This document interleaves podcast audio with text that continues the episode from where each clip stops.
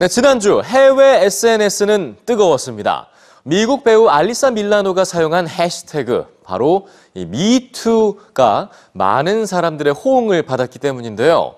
일상에서 겪은 성추행 경험을 고백하는 해시태그 미투는 곧 다른 또 다른 해시태그들의 등장으로 이어졌습니다.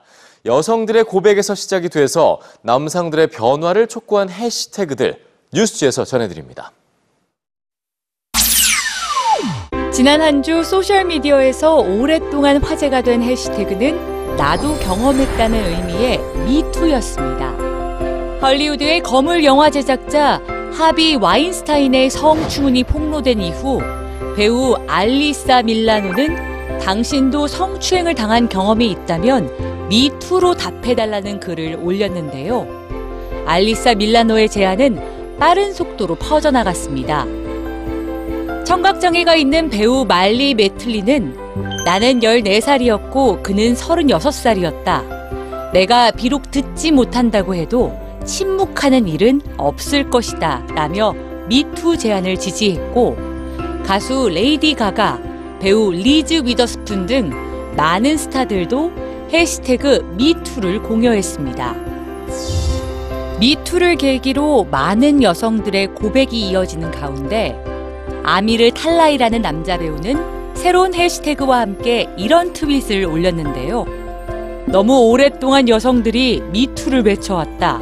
이젠 우리 남성들이 내가 했다는 걸 인정하고 우리의 행동을 바꿔야 한다.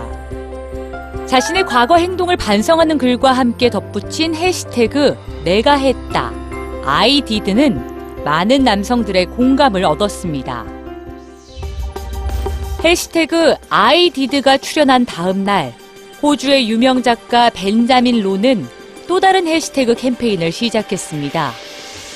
남자들이여 이제 우리 차례입니다.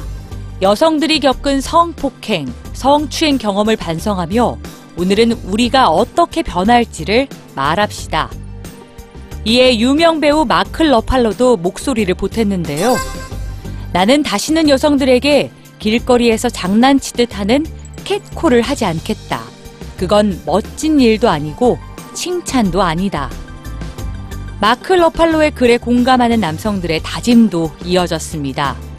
나는 길에서 오랫동안 여성을 쳐다봤다. 이런 행동을 하지 않도록 변하겠다. 나도 경험했다는 용기 있는 고백으로 시작해 내가 변하겠다는 또 다른 용기로 이어진 해시태그가 조금씩 조금씩 세상을 변화시키고 있습니다.